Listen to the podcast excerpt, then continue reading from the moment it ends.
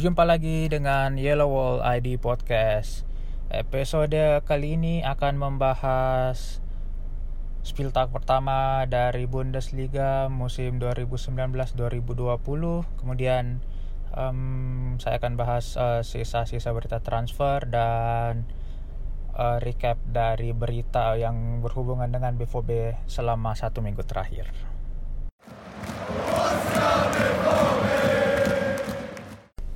Ya jadi kemarin pada hari Sabtu BVB melawan Augsburg di Signal Iduna Park. Uh, pada pertandingan itu BVB uh, menang 5-1 melawan Augsburg. Uh, gol dari Augsburg itu dicetak oleh Nilo Lechner pada menit 31.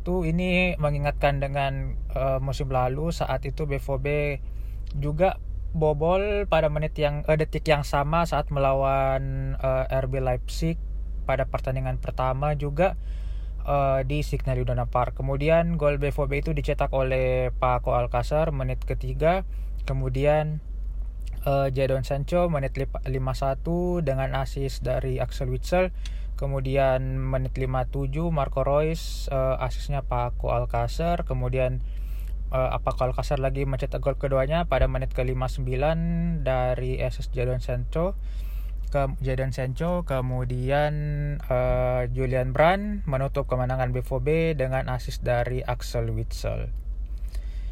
Jadi uh, secara overall permainan BVB tidak banyak uh, perubahan sih sebenarnya dengan skema Favre yang masih pakai umpan-umpan pendek uh, masih mengandalkan kecepatan pemain-pemain uh, pemain-pemain sayap cuma yang cukup uh, peningkat yang menurut saya ada peningkatan dari BVB yaitu yang pertama adanya Hummels itu semakin memperbanyak variasi serangan BVB terutama untuk bola-bola uh, panjang. Jadi untuk Hummels itu dia melakukan 15 kali umpan panjang dengan 11 kali 11 umpannya itu berhasil. Jadi lebih dari dua per, lebih dari mungkin sekitar 80% kali ya. Kemudian uh, yang menarik juga adalah duet dari Axel Witsel dan Julian Weigel itu akhirnya berhasil di pertandingan Bundesliga. Jadi kalau musim lalu itu um, duet Weigel dan uh, Witsel itu kurang cocok, kurang berhasil. Apalagi kalau kita lihat pada Der Klassiker musim lalu di Signal Iduna Park waktu itu babak pertama uh, Julian Weigel seperti tidak apa ya ya seperti mungkin dibilang kartu mati jadi seperti BVB main dengan 10 orang. Cuma kemarin uh, uh, juga waktu Super Pokal juga duet Weigel dan Witsel ini cukup berhasil. Seperti uh, apa ya bahkan uh, Weigel ini seperti apa ya lebih ofensif dibandingkan dengan Thomas Delaney jadi kalau statistik sih uh, Witsel itu kemarin melakukan 136 sentuhan, Weigel 125. Pas completednya Witsel itu 98%, sedangkan Weigel 93%. Kemudian Witsel dengan 2 assist, kemudian 4 kesempatan yang di uh, diperoleh sedangkan kalau Weigel itu ada satu shot on goal yang hampir mencetak gol. Untungnya sih uh, kipernya Augsburg lumayan cekatan. Kemudian ada empat uh, tackle kemudian satu intercept. Kemudian yang menarik juga itu uh, Weigel juga sudah cukup berani untuk melakukan in, apa ya untuk melakukan uh, penetrasi ke daerah uh, ke daerah Augsburg yang sebenarnya kalau kita ingat waktu zaman Tuchel itu uh, Weigel cuma seperti apa ya mungkin bisa dibilang seperti Sergio Busquets yang di Barca yang cuma uh, kebanyakan mengandalkan visi-visi umpan-umpan pendek uh, distribusi bola. Cuma ini Weigel sudah berusaha untuk meningkatkan kemampuan fisik dan uh, menyerangnya Kemudian yang menarik juga itu uh, Nico Schulz. Nico Schulz dengan kehadiran Nico Schulz itu uh, eh, BVB pada sisi kiri itu jadi lumayan lebih hidup. Seperti kalau kita bandingkan seperti kayak musim lalu tuh musim lalu kalau BVB masuk uh, di sisi kiri itu kayak uh, agak apa ya agak ya agak-agak agak slow agak lambat tidak seperti sisi kanan yang ada Piszczek ada Hakimi ada Jadon Sancho sedangkan kalau kiri itu biasanya lebih di musim lalu diisi oleh Diallo yang aslinya dia bukan bek kiri kemudian ada juga Rafael yang lebih sering main ke agak ke tengah. Kemudian juga uh, di sud tribunnya juga kalau uh, Nico Souls uh, dapat bola mereka ngecan Souls gitu. Kemudian uh, pak yang menarik juga Paco Alcacer juga menunjukkan apa ya menunjukkan tajinya dengan mencetak dua gol. Uh, apa ya kalau sepertinya selepas dari Aubameyang akhirnya BVB punya striker yang setidaknya bisa diandalkan. Dan juga uh, Paco ini terlihat uh, fitnessnya kebugarannya itu sudah kembali seperti semula. Jadi kalau kita lihat kemarin itu Paco Alcacer uh, sampai track back ke sampai ke hampir ke kotak penaltinya Marwin Marwinic waktu ngejar anu ngejar lawan jadi uh, apa ya secara defensif uh, karena Paco bisa ngejar lawan sampai ke situ artinya bisa dibilang fitnessnya udah mungkin bisa dibilang udah udah cukup ya udah udah kembali ke seperti semula seperti waktu di Valencia tidak seperti di Barca. Jadi statistiknya nih Paco ini mencetak 19 gol dari 27 match. Dia cuma kalah dari Luka Toni yang mencetak 20 gol dari 27 match. Oke, kemudian uh, jadi secara overall statistiknya kemarin itu BVB ball possessionnya itu 78% berbanding 22% ini jauh sekali sih sebenarnya. Kemudian shotsnya itu BVB 22 kali sedangkan Augsburg 5 kali. On targetnya itu BVB 10 yang golnya ada 5 kemudian Augsburg itu on targetnya cuma satu dan itu satu-satunya gol yang terjadi buat Augsburg. Kemudian passingnya itu BVB 885 berbanding 246 untuk Augsburg. Kemudian umpan akuratnya itu 93% untuk BVB, 72% untuk Augsburg. Ya, eh mungkin itu saja sih sebenarnya yang bisa direview dari pertandingan kemarin uh, pertandingan kemarin juga ini seperti apa ya mungkin bisa dibilang belum sepenuhnya bisa meng, me, menguji barisan pertahanan BVB terutama Dut Akanji dan Hummels karena memang kemarin kebanyakan uh, pemain bola itu berada di lini pertahanan Augsburg kemudian uh, dan ini juga menegaskan sih sepertinya mungkin Augsburg ini salah satu calon yang bakalan degradasi dan Martin Smith bakalan mungkin salah satu uh, bakalan jadi pelatih yang tercepat akan dipecat pada musim ini. Oke, jadi itu saja untuk review pertandingan kali ini. Uh, kita lanjut ke sesi kedua.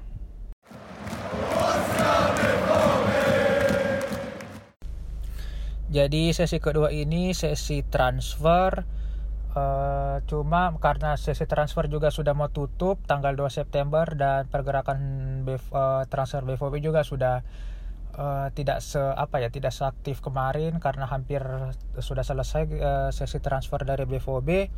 Jadi yang sisa-sisa itu kemarin uh, Sergio Gomez dipinjamkan ke Huesca uh, dengan status pinjaman selama satu tahun tanpa opsi beli.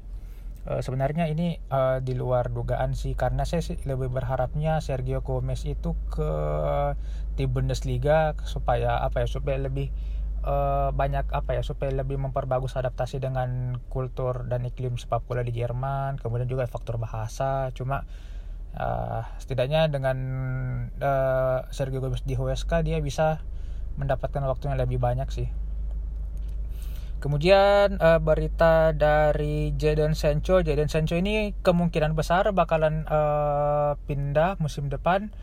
Uh, dengan apa ya? Mungkin bakal menjadi rekor transfer penjualan terbesar BVB uh, untuk musim depan. Mungkin sepertinya sih si Watske nggak uh, bakalan melepas Jadon kurang dari 150 juta sih sepertinya Um, kemudian kabarnya juga Jadon Sancho ini karena performanya bagus, dia mendapatkan kenaikan gaji dua kali lipat. Jadi kabarnya gaji awalnya Jadon Sancho itu 3 juta euro, sekarang dinaikkan menjadi 6 juta per tahun.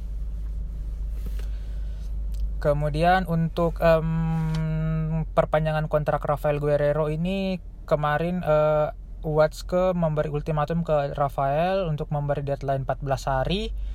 Uh, kalau tidak mungkin dia bakalan dilepas. Dan kabar terakhirnya sih uh, sudah masuk tahap perbincangan. Jadi uh, dari pihak BVB juga sudah mengatakan kalau uh, Rafael ini sudah diberikan kontrak yang cukup menarik tawarannya. Kemudian untuk Götze ternyata masih diberi kesempatan untuk berpikir karena Götze itu masih ada masalah apa masih ada terkait dengan penyakit metaboliknya yang secara misterius. Jadi dia masih diberi keleluasaan sih untuk uh, berpikir dulu. Um, apalagi dengan ya salah satu syarat uh, Götze mau perpanjang kontrak yaitu gajinya dikurangi. Itu aja sih untuk uh, gosip tentang transfer kali ini. Kemudian untuk dari internal BVB sendiri itu dari keuangan BVB sendiri yaitu e, ternyata BVB itu mencapai rekor penjualan tertinggi kedua dalam sejarah yaitu sebesar 489 juta euro. Namun e, jumlah ini menurun dari musim lalu sebesar 536 juta euro. Namun uh, untuk di itu di luar kegiatan transfer, ternyata untuk di luar kegiatan transfer revenue-nya BVB itu meningkat. Jadi musim lalu itu 313 juta euro menjadi 369,3 euro. Jadi itu meningkatnya sekitar 17,9 persen.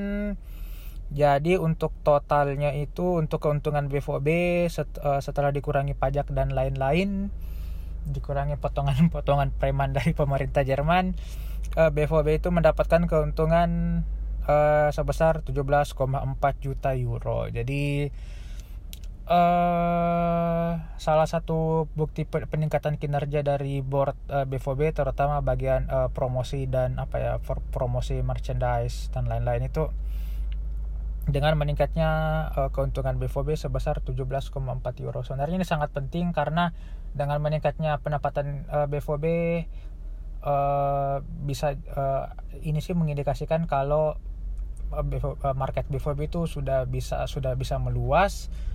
Dan ya kalau misalnya marketnya luas ya uangnya bisa lebih banyak dan bisa lebih banyak sponsor yang datang bisa juga lebih banyak dengan sponsor lebih banyak lebih banyak uang. Ya BVB juga bisa membeli pemain yang mungkin lebih bagus sedikit lebih bagus bukan hanya sekedar pemain muda dan juga bisa menggaji pemain-pemain yang ada dengan lebih tinggi. Oke, itu aja sih untuk uh, gosip transfer dan berita dari internal uh, Borussia Dortmund untuk kali ini. Uh, uh, jadi kita ke masuk ke segmen ketiga yaitu segmen uh, berita atau trivia selama satu minggu terakhir.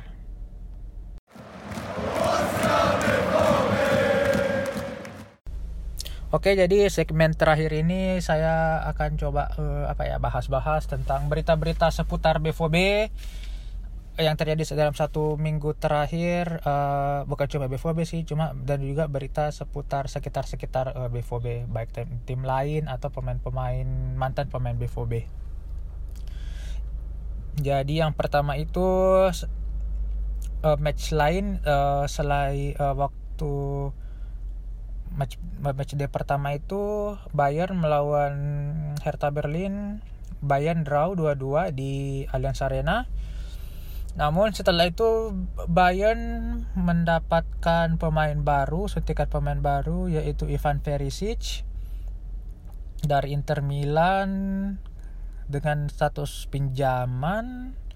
Kemudian ada Michael Cuisance dari uh, Mönchengladbach dia ini pemain muda, pemain tengah dari Perancis. Uh, ini sebenarnya cukup mengherankan sih karena untuk pemain tengah dan muda itu Bayern sudah punya Renato Sanchez sih. Kemudian ada dan terakhir itu ada Felipe Coutinho dengan uh, opsi uh, loan pinjaman setahun dan opsi beli sebesar 122 juta euro. Kemudian beralih ke tim lain yaitu Red Bull Leipzig menang 4-0 melawan Union Berlin. Dan kalau kita lihat sih pertandingan kemarin itu betul-betul Red Bull Leipzig uh, apa ya menurut saya sih kalau lihat pertandingannya mereka tuh salah satu kontender terkuat untuk mm, juara Bundesliga musim ini. Ya meskipun bisa dibilang lawannya cuma Union Berlin tim pendatang baru untuk Bundesliga cuma kalau dilihat permainannya sih sebenarnya Red Bull Leipzig ini bisa menang setidaknya mungkin sekitar 6-0 sih. Jika babak kedua mungkin mereka masih tetap serius main. Kemudian uh, berita selanjutnya yaitu BVB juga uh, kan kerjasama dengan uh, video dari Amazon Prime. Uh, kemarin sudah rilis episode pertamanya. Jadi episode pertama ini menceritakan cerita-cerita uh, awal musim lalu BVB musim 2018-2019 kemudian masalah-masalah uh, yang terjadi pada musim sebelumnya. Kemudian dibahas juga tentang ledakan bus waktu UCL tahun dua tahun dua musim sebelumnya 2017 2018 kalau nggak salah yang mencederai Mark Bat Mark Bartra. Kemudian jadi dibahas juga tentang uh, cederanya Marco Reus dan bagaimana uh, usahanya dia untuk bisa sembuh. Kemudian ada penunjukan Favre se apa uh, sebagai salah satu tonggak untuk uh, ke, apa ya mungkin sebagai tonggak untuk kebangkitan lagi BVB karena musim sebelumnya memang BVB terhancur lebur. Kemudian uh, transfer Axel Witsel yang ternyata Witsel itu uh, secara kebetulan aja dia uh, apa ya kalau menurut uh, Michael Zorc sih dia dijual oleh tim Cina dia uh, available on market. Kemudian uh, BVB secara apa ya secara dengan gerak cepat mereka langsung mengajukan tawaran dan bersyukurnya sih waktu itu belum ada tim yang serius mendatangi Axel Witsel dan akhirnya Witsel bisa mendarat di, Bar uh, di Borussia Dortmund kemudian ada juga tentang apa ya tentang uh, yang terakhir itu ada gugurnya BVB di DFB Pokal musim lalu melawan Werder Bremen ya itu aja sih uh, review-review singkat dari video Amazon Prime-nya uh, BVB. Oh ya kemudian juga uh, yang menarik itu adalah uh, line atau percakapan terakhir dari uh, dari uh, Lucien Favre saat uh, BVB gugur melawan Werder Bremen waktu itu memang lagi banyak yang kritik BVB uh, karena dia gugur padahal waktu itu mereka lagi bagus-bagusnya. Kemudian Favre bilang mereka bermain tanpa Piszczek, tanpa Akanji, Sancho pun juga masih demam, Marco cedera pada babak kedua dan tanpa uh, kedua kiper utamanya. Dan tidak ada uh, media yang meng, apa ya menyadari hal itu. Jadi mereka cuma mikirnya BVB gugur melawan Werder Bremen. Oke, kemudian untuk uh, berita lainnya untuk uh, eh, BVB sudah sudah merilis nama-nama tim council jadi ini kayak seperti perwakilan pemain-pemain BVB kayak apa ya mungkin seperti ketua-ketua pemain BVB jadi uh, tahun ini itu ada empat orang musim lalu ada lima orang jadi musim lalu itu ada diisi oleh Marco Reus, uh, Lukas Piszczek, Mats Hummels dan Axel Witsel sedangkan musim lalu itu ada Marco Reus, Lukas Piszczek, uh, Akanji, Julian Weigel dan Thomas Della ini. Jadi untuk tiga pemain yang pertama yaitu Marco Reus, Mats Hummels dan Lukas Piszczek ini adalah uh, tiga kapten BVB. Jadi kapten utamanya Marco Reus, kemudian oh, wakilnya ada Mats Hummels dan Lukas Piszczek. Kemudian untuk uh, pemain lain yaitu Lucas Balerdi akhirnya dia dipanggil ke timnas senior Argentina. Nah ini cukup menarik karena ini eh, Leonardo Balerdi dia mereka dia belum pernah tampil di laga senior resmi BVB cuma dia sudah dipanggil di timnas senior. Jadi dia dipanggil di timnas senior bukan tim bukan tim junior. Jadi ini cukup menarik sih eh, Leonardo Balerdi bisa dipanggil ke timnas.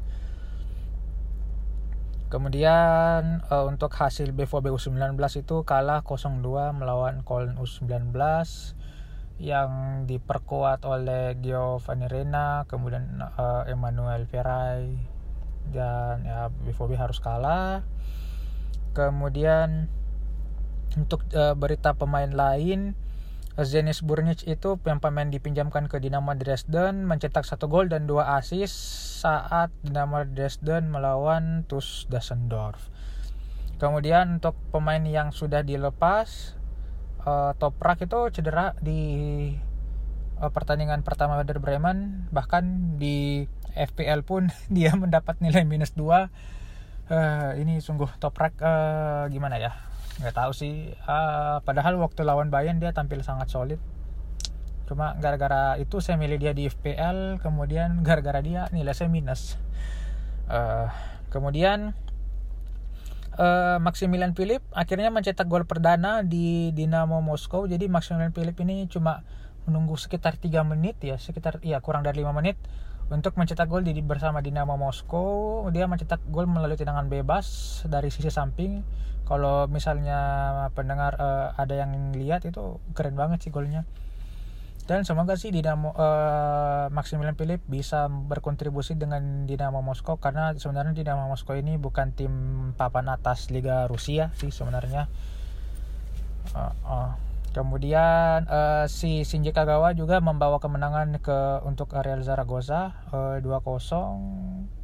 Si Kagawa tampil meskipun dia tidak mencetak gol atau assist pada pertandingan kemarin. Jadi itu aja sih yang bisa saya um, untuk uh, segmen kali ini.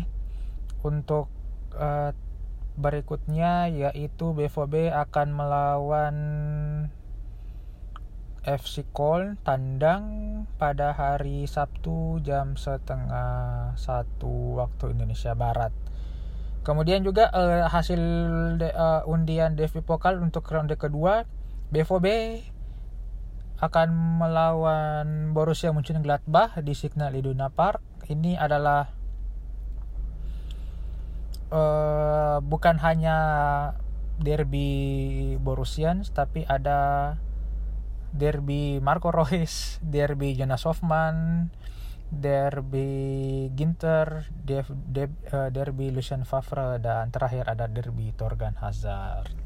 Jadi untuk bulan Oktober ini jadwal BVB sangat sangat berat karena tanggal 19 Oktober itu BVB akan melawan Mönchengladbach di Liga tanggal 19 bulan Oktober. Kemudian tanggal 23-nya BVB akan tampil di Champions League. Kemudian tanggal 26-nya BVB akan melawan Schalke. Kemudian tanggal 29-nya BVB akan melawan Munchen Gladbach di Pokal. Jadi uh, dalam bulan 10 ini akhir bulan 10 BVB dalam 10 hari akan melaksanakan 4 laga. Semoga pemain seperti Akanji, Marco Reus, Matsumals uh, sehat sehat walafiat nggak ada yang cedera dan semoga pemain-pemain seperti Mahmud Dahud, uh, Marius Wolf uh, yang jarang dapat kesempatan atau Jacob Lund Larsen bisa uh, step step up dan membantu tim. Oke, okay, uh, itu saja episode kali ini. Um, episode berikutnya itu akan ya semoga sih uh, kerjaan agak lumayan ya semoga sempat sih saya uh, tagnya setelah pas tepat setelah pertandingan jadi uh, episode berikutnya itu akan membahas tentang uh, spill tag kedua dari Bundesliga BVB melawan FC Köln. Oke, okay, sampai jumpa di episode berikutnya.